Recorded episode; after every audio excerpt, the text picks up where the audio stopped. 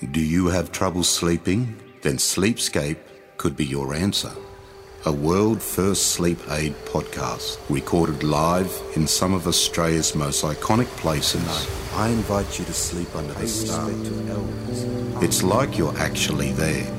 Choose from over 10 locations. Subscribe now at Apple Podcasts or Spotify. Sleepscape. Choose where you sleep tonight.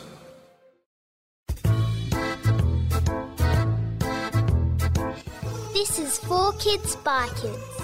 This is a story podcast made by kids for kids. This story is written by Ruby, age 12, from Tingalpa. It's called The Making of the Mullet.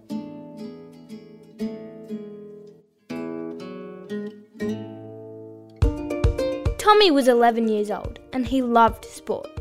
He played football, tennis, cricket, basketball, squash, soccer. You get the idea. He loved sport. Tommy also had loads of friends. There was Peter, Michael, John B, John C, Nigel, Fred. You get the idea. He has a lot of friends.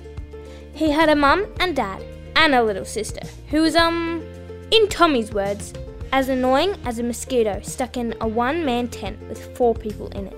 Not nice, Tommy. Anyway, one thing that Tommy also had was an amazing haircut. It was long and luscious, it was blonde like a sandy sun. When he walked, it would bounce like it was in slow motion. Now, I know this might sound like a strange way to describe a boy's hair, but honestly, if you could just see it for yourself, you'd feel the same. Tommy's hair was divine. It was like the eighth wonder of the world. You have the pyramids, the Nile, a great desert, and Tommy's haircut. Anyway, back to the story of how the mullet haircut was first invented. One day, Tommy was in math class. He was sitting next to his friends and one girl, Sarah. Now, Sarah had a crush on Tommy.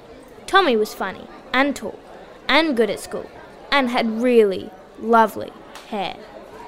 Anyway, Sarah leaned over to ask Tommy if he could sharpen her pencil. Now, Tommy was a gentleman and he also liked Sarah, so he grabbed Sarah's HB and then went into his satchel. Inside, he pulled out his sharpener. Now, it wasn't any old sharpener. Tommy always wanted the coolest stuff.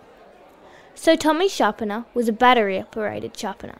It was the Sharpener 3000 Plus and could sharpen a pencil in less than 2.7 seconds. Not sure why you need a sharpener that fast, but Tommy needed it. I think by now you can see what's about to happen, but Tommy couldn't. As he smiled at Sarah, he placed the pencil in the 3000 plus. It whirred.